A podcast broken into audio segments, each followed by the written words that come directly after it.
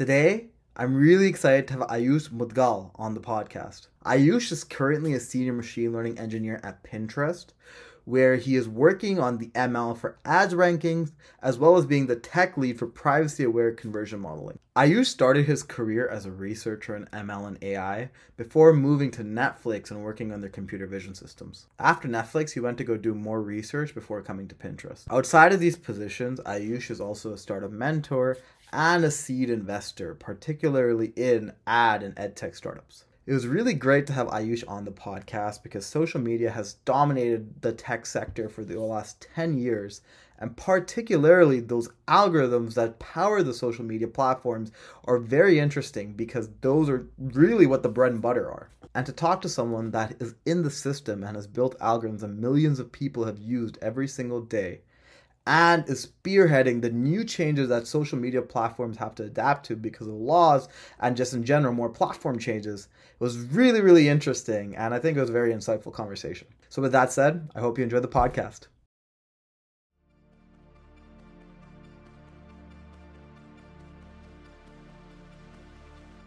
Hey Ayush, and welcome to the podcast. Hi, Daivik. Thanks for having me here. Yeah, no, super excited to have you on and, and talk to you about your experiences at both Pinterest and Netflix. But before we get into all of that great stuff, let's start from the beginning. What brought you into the world of technology and specifically machine learning? Yeah, I think that's a good question, and I think I have some story to share there in general. Like, I went to India. Like, I, I was born and brought up in India in general, and I went to IIT Kanpur for my undergraduate studies. I joined in 2012 around that time, I think as a typical Indian, like I, I think there are only two options, like engineering or do you want to do medical sciences? And I chose engineering because I was good in mathematics and bad in biology.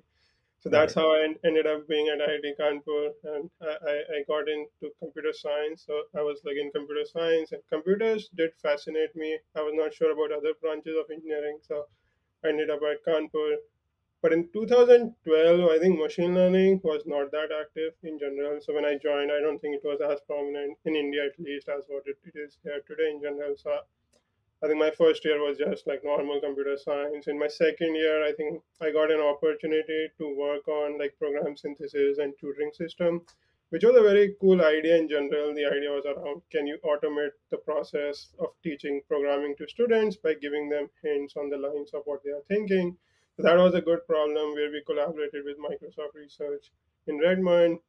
But even around that time, I think the tools that we were doing were pretty different than how the field has changed with new LLMs in general. So if I look back from 2015, 14, I think things have drastically changed in machine learning and how things are being approached and we were doing a very different methodology around that time. And then I was lucky to intern at Carnegie Mellon on a similar similar domain, similar theme. But when I was at Carnegie, I could see like machine learning. Like I had a big eye opener. And mm-hmm. and I was also lucky, like IIT Kanpur being one of the top institutes in India, we did have faculty experienced in machine learning coming in around that time, and that gave us that gave me a good good background to pick up.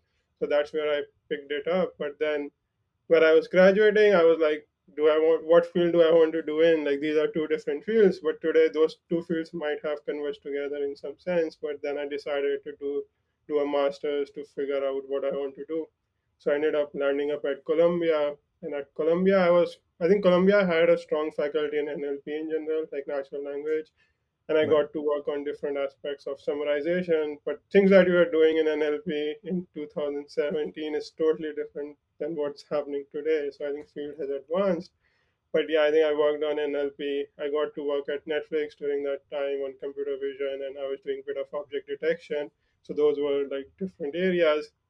But when I graduated from there, I had made up my mind that I think industry is where I wanted to be, not necessarily right. being an academy or doing some research.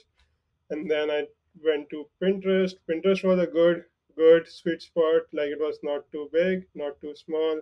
I knew that it's going to IPO, so there was a big bit of cushion. It was still pre-IPO in that perspective, but I knew it's yeah. going to about to get IPO, and that's that's how I joined Pinterest totally different than what I was doing in recommendation systems, specifically ads. Like around that time, there was a big push for Pinterest to do the ads business, and that's where all the hiring was happening, and that's how I ended up being in ads. and and I loved it so far. I've been there, same team over six years, so like, and I've been at the same team, so I loved what I've been doing, and Mhm. yeah, that's what I think bit of my background in general. But yeah, No, for sure, that makes sense, and definitely a lot to unpack there. I think, um, you know, for people who don't know, uh, you know, IIT is is one of the best. You know, they have a bunch of branches in India, but you know, there's some of the best uh, engineering talent uh, in the world.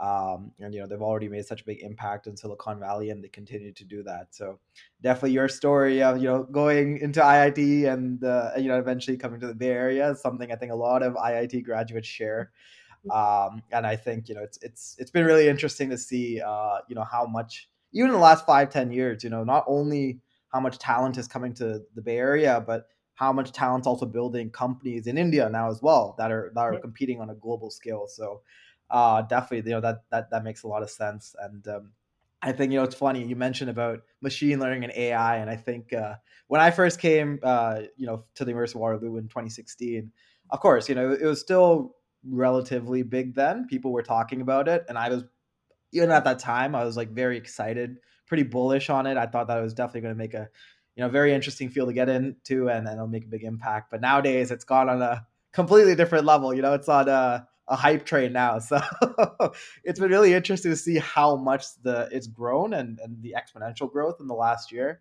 Uh, and I'm excited to see where, where it goes in the future as well.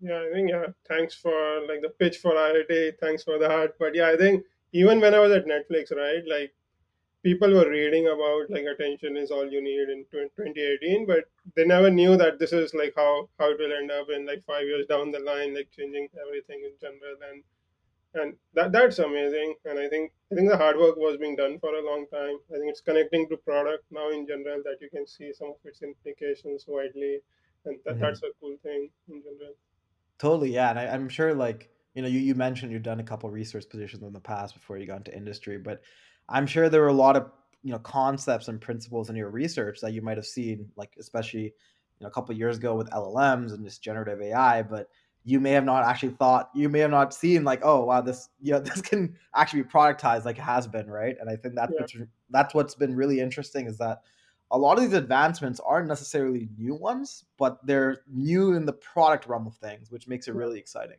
yeah yeah totally Um, but yeah, you know, going into you know, so you mentioned okay, you joined Pinterest pre-IPO, of course, that's a a good time to join. But in, in general, you know, I, I think in Silicon Valley, especially, you have so many different options, so many different companies to work at. You know, small startups, big startups, uh, you know, big companies. So, like in general, what have you know, what has been your thought process or the logic you've used to decide on what to pursue next, and and what have you let guide your guide yourself into making those decisions? Yeah, I think that's a good question. I think one thing that always like, what do I want to learn next in general, right? Like when I was joining outside, like outside, like academia in general, like I didn't have any industry experience and exposure of that magnitude in general. So, so I wanted to be at a place where I could learn from people which had like a good enough tech stack because personally I was not like a building the software behind it in general. I was not that kind of a person around that time. So I wanted like something that has a good tech stack in general Right. not too complicated. Like I know like Google and Facebook have probably solved all the problems. So someone which is still trying to find and solve some problems, I think that's where I think the sweet spot for me was at Pinterest. And then I can learn from other people in general. So that was something like going for a very small company, at least around that time was this factor. Like I myself am not confident in delivering everything end to end. So maybe like something where I can learn from others was something that I wanted to do. Not necessarily I want to be at that same situation. Like it might change over time, but like that's what promoted me to go at Pinterest. And then around that time, I think I had like I was considering between Pinterest and Rubrik. Like Rubrik was also about to IPO. It hasn't IPO'd yet, but I think it's about to IPO. But yeah, I think the thing that played for me was like I wanted to do machine learning, and I think that's where I decided, okay, at Pinterest I could see myself doing machine learning, which I was not sure about at Rubrik, even though they have a good products. I think what you want to do next in terms of technology, and then I think that's the thing that probably also motivates. And then I was lucky to have a senior at Pinterest in the same team who, who I trusted. So since he was working, I could just okay, if he is there, I can also join the company. It makes sense, and yeah, I think having the network of people and then trust there in general, I think. that promoted me to like join Pinterest in some sense. Totally. No, that that makes a lot of sense. I think, um, yeah, you know, optimizing for, of course, you know, working with smart people that you that you know and trust is, is one thing, and then finding uh, different companies where you know you can contribute, make a make a you know make a difference, whether it be in their tech stack or whether it be into the problem that they're solving, is definitely really interesting, and I think um, that makes a lot of sense. But let, let's get into it then. You know, let's talk about your experience building at Pinterest, like you mentioned.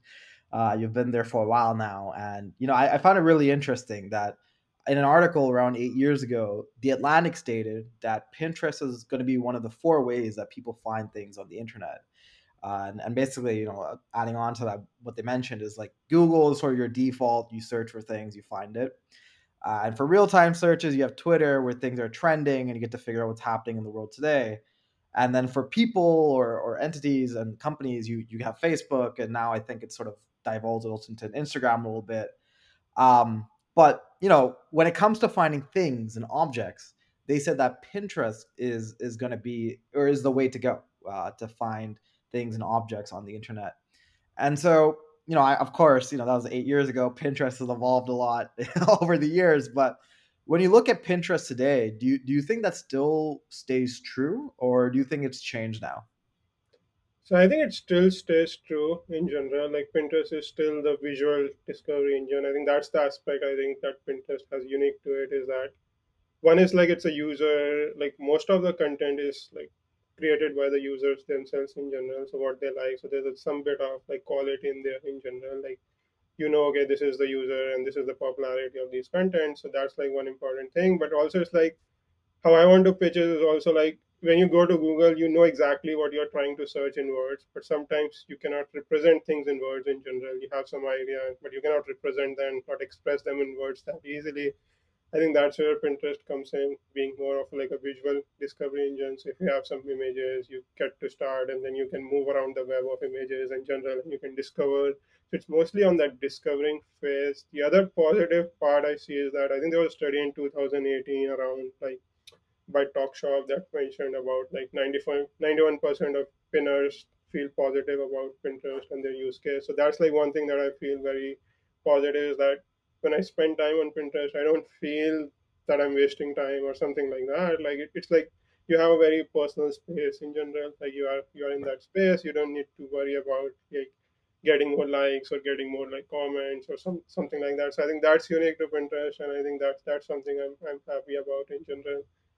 And I think recently I I think Pinterest also partnered with like Half Story, a nonprofit in general, where they're trying to promote like having purpose in general, trying to cater the content, promoting like digital well-being in general, like making sure. I think one of the mission of Pinterest is also to ensure that you give people inspiration to do something in the life. So it's not about being on the platform, but also like learning from the platform, going around and trying to trying to do things. Maybe it's painting or like something else, like planning for your travels. I think that's like um, like a motivation that's positive in some sense.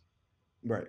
Right. That makes a lot of sense. And I think, you know, one of the areas you touched on there is, you know, the recommendation of content, right? And uh, and and I think with all social media, that's sort of the huge differentiating factor. Um, where you know we're getting to a point where before users used to search for exactly what they want, but at this point, users expect that they just go on the homepage and, and they basically see that unless they're looking for something very, very specific.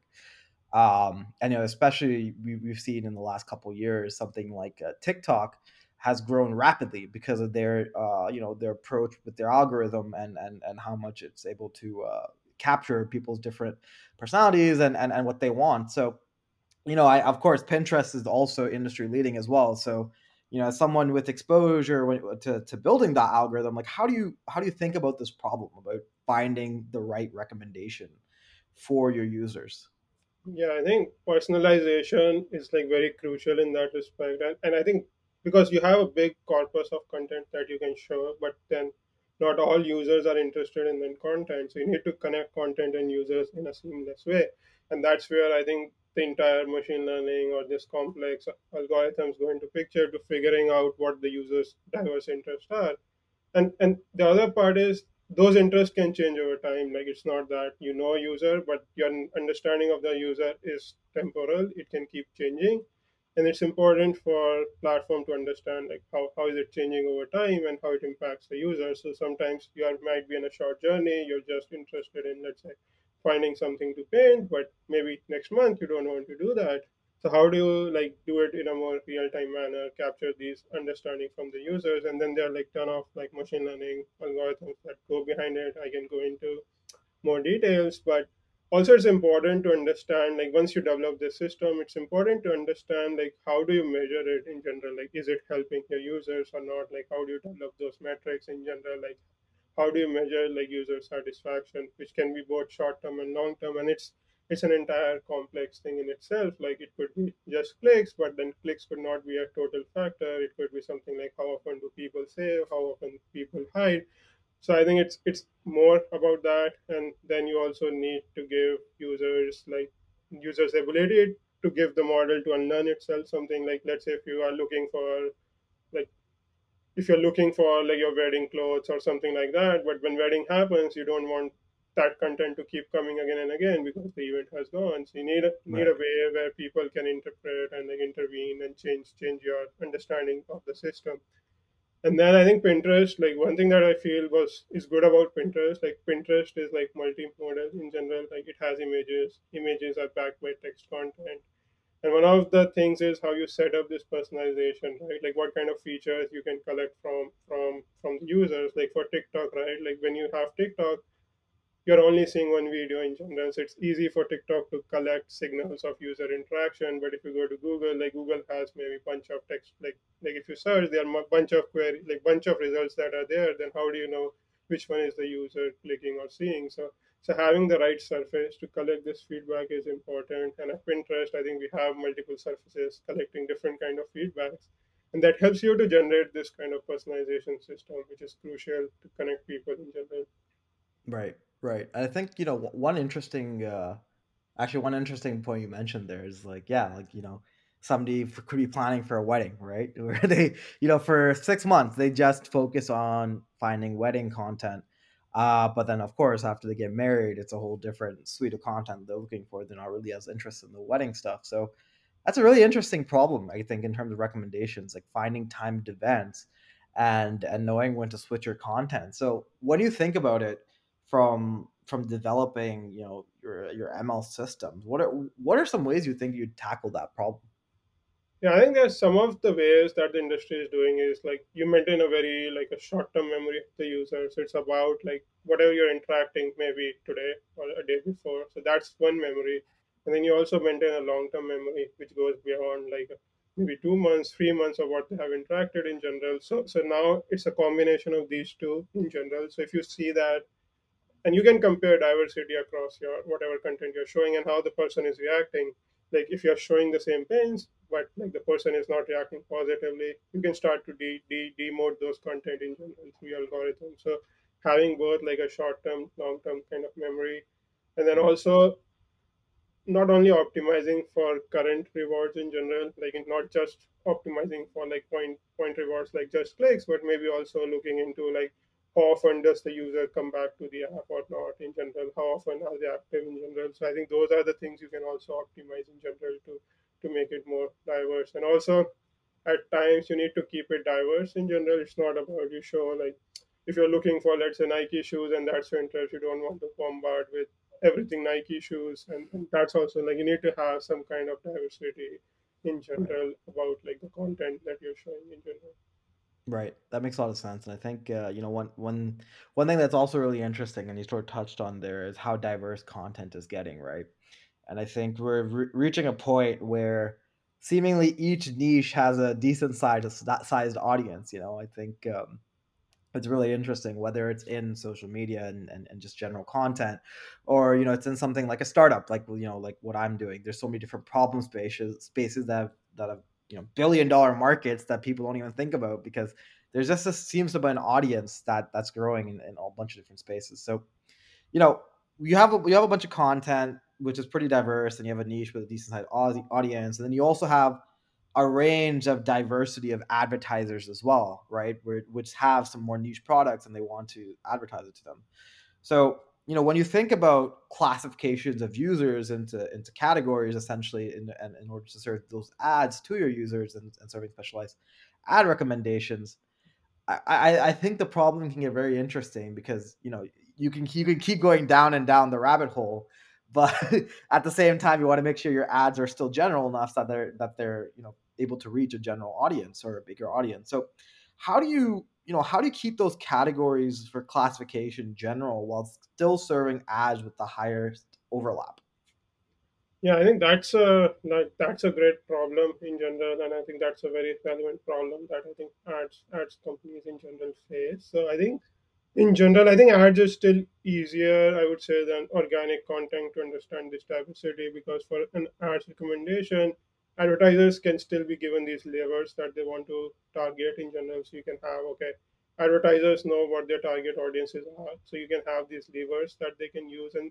some of them can be very simple, like like age, location in general. But then then you these are like very restrictive in general. You cannot like target to the right audience. Then i think there's this concept of interest in general like depending on like we have like annotations on pins in general like what kind of content a pin is. And then when the users interacts with those pins we get an understanding of the user behavior about what the user behaviors are. And this is something like interest and you can have like 20000, 30000 interest that you can compute for for the content that's on pinterest with this you can now provide this interest also to the advertisers to share okay these are what we have categorized the users and they can select what works best for them. But then there's another concept what is like called as act alike targeting or like act alike. If let's say advertisers knows okay these are five different people that have interacted with my product i want to find use, users who are similar to these users in general for targeting. So that's where like machine learning also comes into play to identify users based on their activity or other other demographics, like who are more common to a user that the advertiser knows. So then then they can probably expand their reach to these users. Then you can hmm also do like kind of like in keywords kind of structures, like something like it like probably don't want to show like car ads everywhere, but if you're searching for car, you want car, so you can do like keywords there. And I think that's where I think the machine learning also comes into place. Like you don't want the advertisers to input all the keywords. You need to suggest what different keywords it could be. Like car could also be mapped to synonyms like vehicles or something else. So then how do you have like an expanded list of words that can target to a similar audience in general? I think those are like some of the ways which I think levers which advertisers have and the platform can can provide. So as we start, I think it's easier to build the easier products in general, like age, location, and those things. But as the product grows, like your offerings can, can kind of increases, and then the other offerings that companies have is like what happens if you choose choose this filter? Like what's your reach? Like how many users are you able to get to? What's the kind of performance you can predict? So those kind of planning work that happens around like what's your estimate? Like if you if you choose this kind of like diversity like this kind of like distribution like how many how many users can you reach? And then that's like kind of kind of can can help them to decide like whether whether this works for their perspective of, of delivering or not in general right. Right that makes sense but uh, yeah I, I think one of the interesting um you know aspects you mentioned there is that you know you can have 20 to 30,000 interests right that that that your user has or that uh you know the the advertiser has. And and I, I think what can be interesting there is like for example in, in the startup world right you can have startups you can have b2c startups you can have consumer startups and you can just keep going down and down the rabbit hole right? You can go like software startups and and, and hard tech and deep tech startups. And there's like this you can just keep going down the category. Um and i think what's interesting there and and this might be i guess more of a ui or or like a product issue more than a than an engineering issue is like how do you keep that uh, how do you keep that deep classification so your algorithms can train off of that but at the same time offer simplicity to both the user and the and, and especially the advertisers who are advertising on your platform where you know if they are you know something like brex for example that makes credit card for startups you know they can just say okay i want the startup category rather than i want having to list all these different interests or the specific ones. That's a really interesting problem that way. Yeah, I think one way I think that could happen is like, you know what Brex is, you input your description, then you auto suggest like these are the interests that might fall into your category, and then maybe you can exclude stuff in general. Like this one doesn't make sense, but like how deep do you want to go into? I think having that UX, as you said, I think that's critical because the interest could be large. You need to make sure that you know the choices you're making in general while deciding the interest, and I think that that's yeah, I think it's a fundamental problem that in general. hmm Totally, yeah, and I think you know, like you mentioned there, NLP will be even more Yeah, essential, right? Like, um, yeah, you could even go so far to say, okay, tell me about your company, tell me sort of what demographic, and then like you put that through your model. Your model actually determines where that looks like in the interest. It classifies the uh, the input there uh, using NLP and, and machine learning, and then it's able to, of course, uh, put it through the recommendation systems as well. So super interesting. I, I think. Um, there's a lot of big changes also coming into the advertising space, uh, and we can sort of touch on this a little bit later. Uh, but it's yeah, it's you know it's quite a it's it's quite an interesting space for sure. Um, and I think in general, you know, if we if we look at any social media, the paid ads and, and the journey that users take on the platform is, is is the bread and butter of social media apps. Um, but we're reaching a point where the customer journey is being more difficult. It's a more difficult path to measure with you know disjointed devices or, or restrictions on the browser level in terms of tracking customers now with you know cookies and, and other uh, levers there. So you know there's this new concept of, of, of this you know privacy aware uh, conversion modeling that that comes into play. And so I was just wondering, you know, given your experience, because it seems like you have you know some work with that in Pinterest. You know, how does you how do you think about using ML to fill those gaps of of the customer journey and path? yeah. Yeah, I think that's yeah. I think the entire ad industry has been like changing in that respect. I think that's probably going for maybe more than two years or like one and a half to two years, and there are some changes that are being brought in by regulators and like companies alike in general that are going to happen. But one thing that we need to remember is also like ads industry sustain a lot of businesses, like not only social medias, but it connects businesses with users, bringing them the right products in general. And without having like insight of that, I think it's like the entire industry is dependent in some way in general to bring bring this connection. So I think the good thing that's happening is like people are realizing that the data is important and I think the thing that's happening is the users have more freedom to choose how they want to share the data. So that awareness is happening. Like you can choose how you want your data to be shared with whom in general, and that that's a good power that's happening in the industry. And where ML is going to ha- like help is like ML can help us in like more generalization capabilities in general because it's not about knowing or memorizing a user in general, but it's about learning the patterns in the data without actually knowing who, who that pattern is coming from. It's like more on the aggregated level. It's not about measuring measuring the data. And if you go back, like I think they were like there, there has been research in like privacy safe techniques like like differential privacy which was like which has been used by like US Census like in healthcare domain for a very long time to share data among different different parties in general. So those those techniques which were being researched in general were not being used in the ads industry. But now with the changes i think it's becoming more responsible like you use like differential privacy and like those kind of techniques would become more prominent and how do you do machine learning on encrypted data so that data is encrypted? You don't know but can you can you extract patterns? Because it's all about extracting those patterns not necessarily remembering who the user is and identifying some users. So i think that that's where i think the industry is moving also more towards like secure computations between different parties like advertisers and the media providers. I think that's I think having regulations, more restrictions, think that's going to grow grow both like ads industry with, with privacy at heart. So I think that that's a good change in that respect. And also, I would say like these research have been going for a long time, and I think it's just that these are now getting applied to ads products, which which is I think a good time in that perspective. And then like federated learning where you're like computing everything on the device not like i think that's being used like by keyboards already in general but now like those moving into the apps domain i think some products might change in the way they are working but then eventually i think everything is happening for a good reason hmm That makes sense. Yeah. No, I think there's a lot of it's gonna be a lot of big changes, right? We've already seen a lot in the, in the last couple of years, but I think we're only at the precipice of that. So um, it's gonna be interesting to see how uh, you know it, it, changes as we go. And and in general, right? Like I think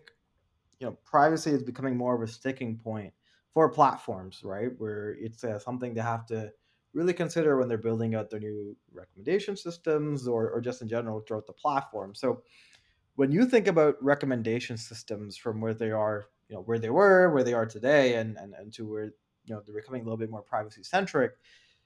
How do you think they're going to evolve? Like, what do you think the big differences that you see are going to be?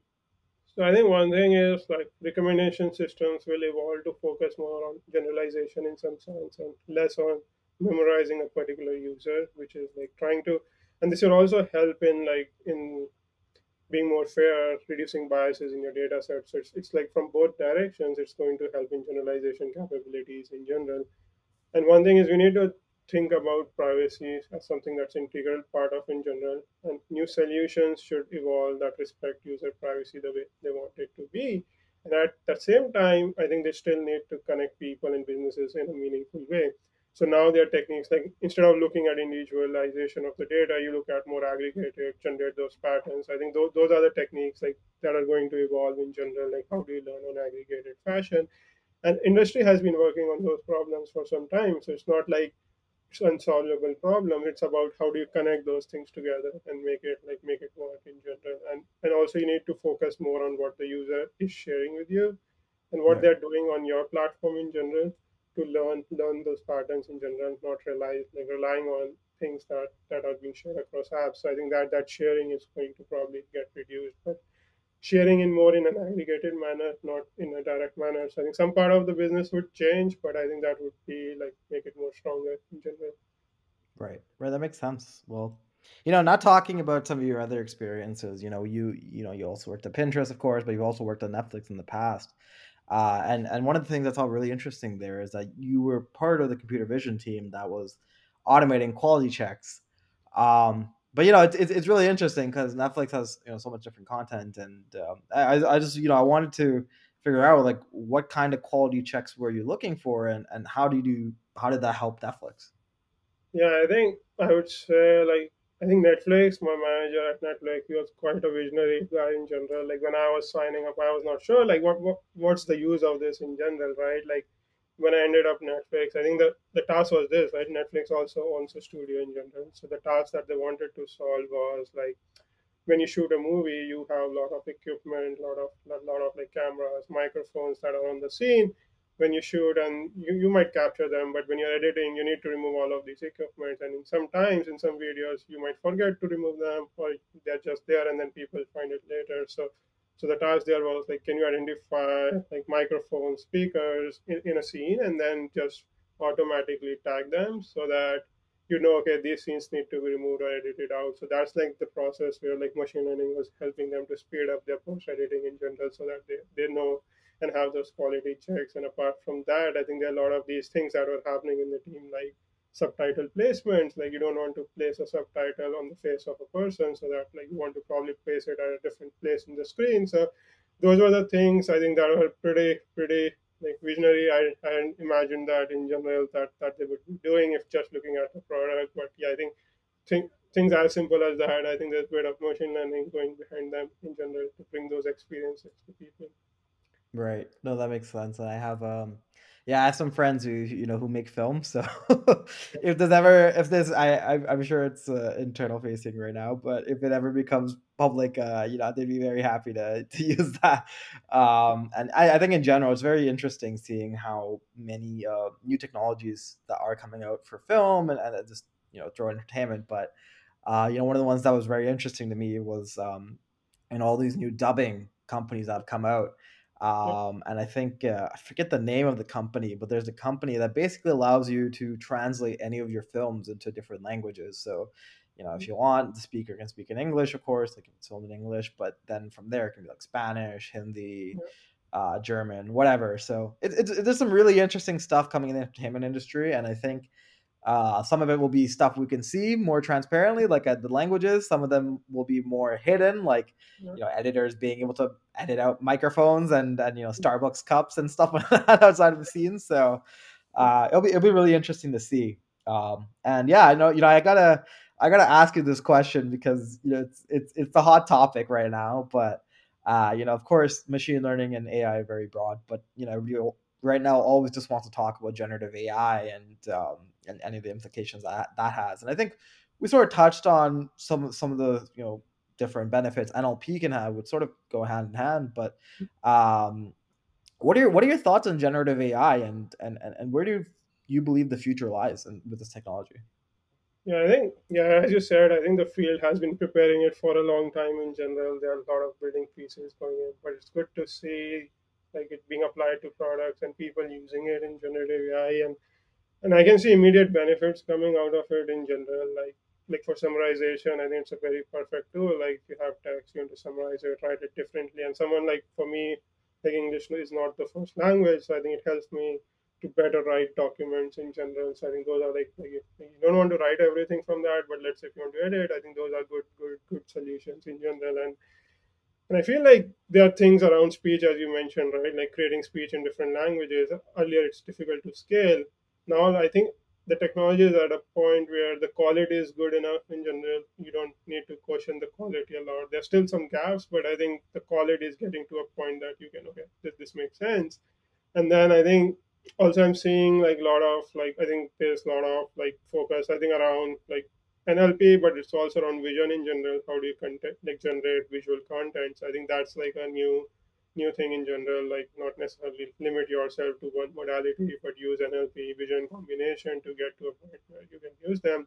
So I think it, it, it comes with great advancements, and it's like uh, it's backed by research in general and a lot of research is happening but i would say it's not only about like advancements in the algorithms but like a lot of how do you collect the labels how do you generate that data sets and then how do you train those models so like different fields coming together in some sense and if i look back like in 2018 people were using llms or like kind of style of training only for let's say nlp domains but now they have been going into vision like recommendation system is also using like sequential modelings and things that I was doing with tutoring systems, we didn't have that idea, but now those things like are being applied to different fields. So I can see like different fields coming together in some sense, like applications being built together on all of those. But I think that that's like good, good advancements. But then also I think there are some ethical considerations that people need to have. So I think with this, I feel like probably technology is advancing faster than probably the ethical considerations at this point but i think that will connect at some point i think i think the law would and, and those ethical and policy makers i think they would catch hold of it and i think those things would connect to remove the fear that people might have but i think i think this is a fundamental like progress in my opinion and i think i think that that's something that brings value and i think that should keep going but you need to be just addressing the ethical concerns that are regarding it and i think that that's going to happen and also like some things might change like the way you work like with copilot and like auto coding like some things might change that might bring fear to people like is, is the job's losing and stuff but i think it's about like upskilling keep upskilling yourself like the way things are being done might change but it's not that like you can you can upskill and use like utilize tools to speed up and probably remove like the repetitive task and make things stronger in general. But, yeah. yeah. No, that makes a lot of sense. I think um, it's very interesting. It, it went from like a research problem to still a research problem, but also a product problem now. And I think that's what I've seen is that we have the you know we have the APIs, we have the access to the technology now, but what is the actual products that are going to come out from the technology? That's what's really interesting um, and that's why you know when it comes to uh, like my two cents is when it comes to generative ai i think there's a lot of potential there and i'm very excited about it uh, but at the same time i feel like a lot of the use cases right now are very like they're good but a lot of them are like still requiring um, more in-depth conversations in terms of if this will actually you know it's actually oh one second sorry So can you hear me? Yeah. Okay, I'm just gonna write this down so I can edit it out. um, yeah, but uh, going to what I was saying, um, but I think yeah, a lot of the you know a lot of the work that's gonna have to be done is like okay, we have technology, but how do we actually make it useful for people? Um, and and and I think in general, like you know, the second point you mentioned there, I, I think you know with the ethical ethical considerations. To be honest, cards on the table. I feel like we've always reacted to technology as it comes and and start figuring out how to you know make laws and and the ethical considerations around it but I, I think this concern that people have about jobs being replaced is, is legitimate in terms of uh, we won't need as much manpower, but at the same time, I don't see full replacement uh, of um, of of humans with AI because you know I think even then there the the future I see is AI can assist humans to uh you know eh, to to create new things a lot easier uh but complete replacement i think is out of the domain so or for now at least so uh it'll be interesting to see it'll be interesting how it evolves but um there's a lot of you know interesting things coming out and it's been an interesting hype cycle yeah and i think also i think the human creativity would evolve in a different direction and i think that's like combination would make things better in general and i totally agree that it won't replace things. It just like some things might change, and you need to adjust for those changes in general. Like, right. I think right. things would be more more seamless. Right. Makes and, sense. And I think one thing I'm seeing, like at least these techniques, right? Like I think they have scope to change like healthcare in a big sense. Like that's what I'm also excited about. Like in drug discoveries, patient care, and like also like something like diagnosis. I think that's where I think you have tons of data, but like how do you how do you make sense of it? So I think those things would see like more like more direction through these techniques too in general. So like excited about like even if I look back at COVID nineteen, which was a hard hard time for everyone, but like the way vaccinations were rolled out, that was pretty pretty good in general, like the timing and, and in that perspective, I think more AI driven progress in healthcare would be interesting to see. Yeah, no, that makes sense. Um, but yeah, no, just you know, it, it's I think it's been a great conversation, and to to wrap it up, you know, I know one of the things you also do on the side is, uh, you know, you look into seed investments, so it's always interesting to see uh, what different people's investment theses are, the spaces that they're really excited about, and and and what they're focusing on. So for you, you know, like what is what is that? Like, what are those different fields and that uh, and that thesis that you have for your seed investments? Yeah, I think I mostly like I think education is like something that close to me in general. Like I started doing tutoring systems around that time, but I would like to like still keep connected with like using ML in education. So that's where I'm mostly in, interested in. The other domain is like ad tech and ML platforms because that's where my experience is, and I can I can see like what's going on and add value. And one way I like like like investments in like startups, I think it gets me more connected to what's happening more widely in general in the field. Like you get to know, okay, this is like also what's happening, and it gets me connected and pushes me in a way that I can see how the industry is evolving, at being at more closer to, to the work that's going on in startups. I think that keeps me motivated in some sense. But in terms of like investments, I think I think the team and execution matters the most. So I think looking at the right team, like team in general, and whether they have executed in the past or they have the enthusiasm or like that execution and background. In some some domains, you need the background too, but like, but do you have that execution that you can bring it? Because I think ideas are all there in general. some of the ideas have been tried previously, might not work, but it's not that much about the idea in general, but like the execution and the network that you have to, to make that happen. I think that's right. like critical for success. Totally. Okay, makes sense. Well, thank you so much for coming onto the podcast, Ayush. Before I let you go, I have two last questions. Uh, the second last one being, is there a book that you recommend us reading or checking out? I think one book that I really like is like by Scott Adams. Like it's some called like like How to Fail at Everything and Still Win Big. Like he's like author of Dilbert Comics. I think that's a book. I think it's about like how, how you can learn from your failures and I think he had multiple failures and how you can learn, keep learning and then you, you might get success eventually. So I think that's like one thing that I really like and people might like to read. But yeah. Okay, awesome. Yeah, I will add that to my reading list.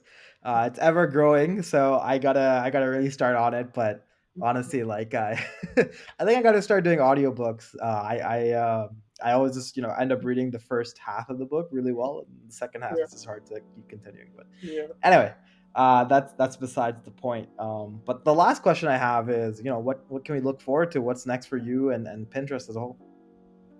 Yeah, I think at Pinterest, I'm still like working on the domain of privacy, trying to push the boundaries of like privacy and recommendation system, hoping to hoping to have good balance there in general. So I think that's what. And I think Pinterest ads is still growing. Like I think, I think the good part of Pinterest, I think the the teams are still very small in general. So we look forward to increasing the connection between advertisers and Pinners in general. So excited about that.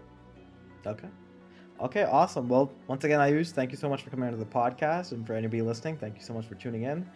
And until the next one, take care and see you later. A lot of people have been asking me what I use to do my podcast, and I'm happy to say that I use Zencastr. Zencastr is awesome because it's an all in one platform that allows you to have all the tools that you need from distribution to recording all in one platform. And so, whether you want to record, on the platform or you want to distribute to Apple Music and Spotify, you can do that all through Zencastr. It's also really easy to record a podcast with Zencastr because it's available on the browser. And the best thing about it is you actually get studio audio quality from those recordings because Zencastr records the audio into the browser and then uploads it to the cloud. So you don't have to necessarily worry about your mic not being as good as you see in some video calls online. So if you want to get started with Zencastr today, feel free to go to zencastr.com slash pricing and use my offer code DavidG for 30% off your first paid month. I'm really excited to see all the stories you guys shared using Zencastr.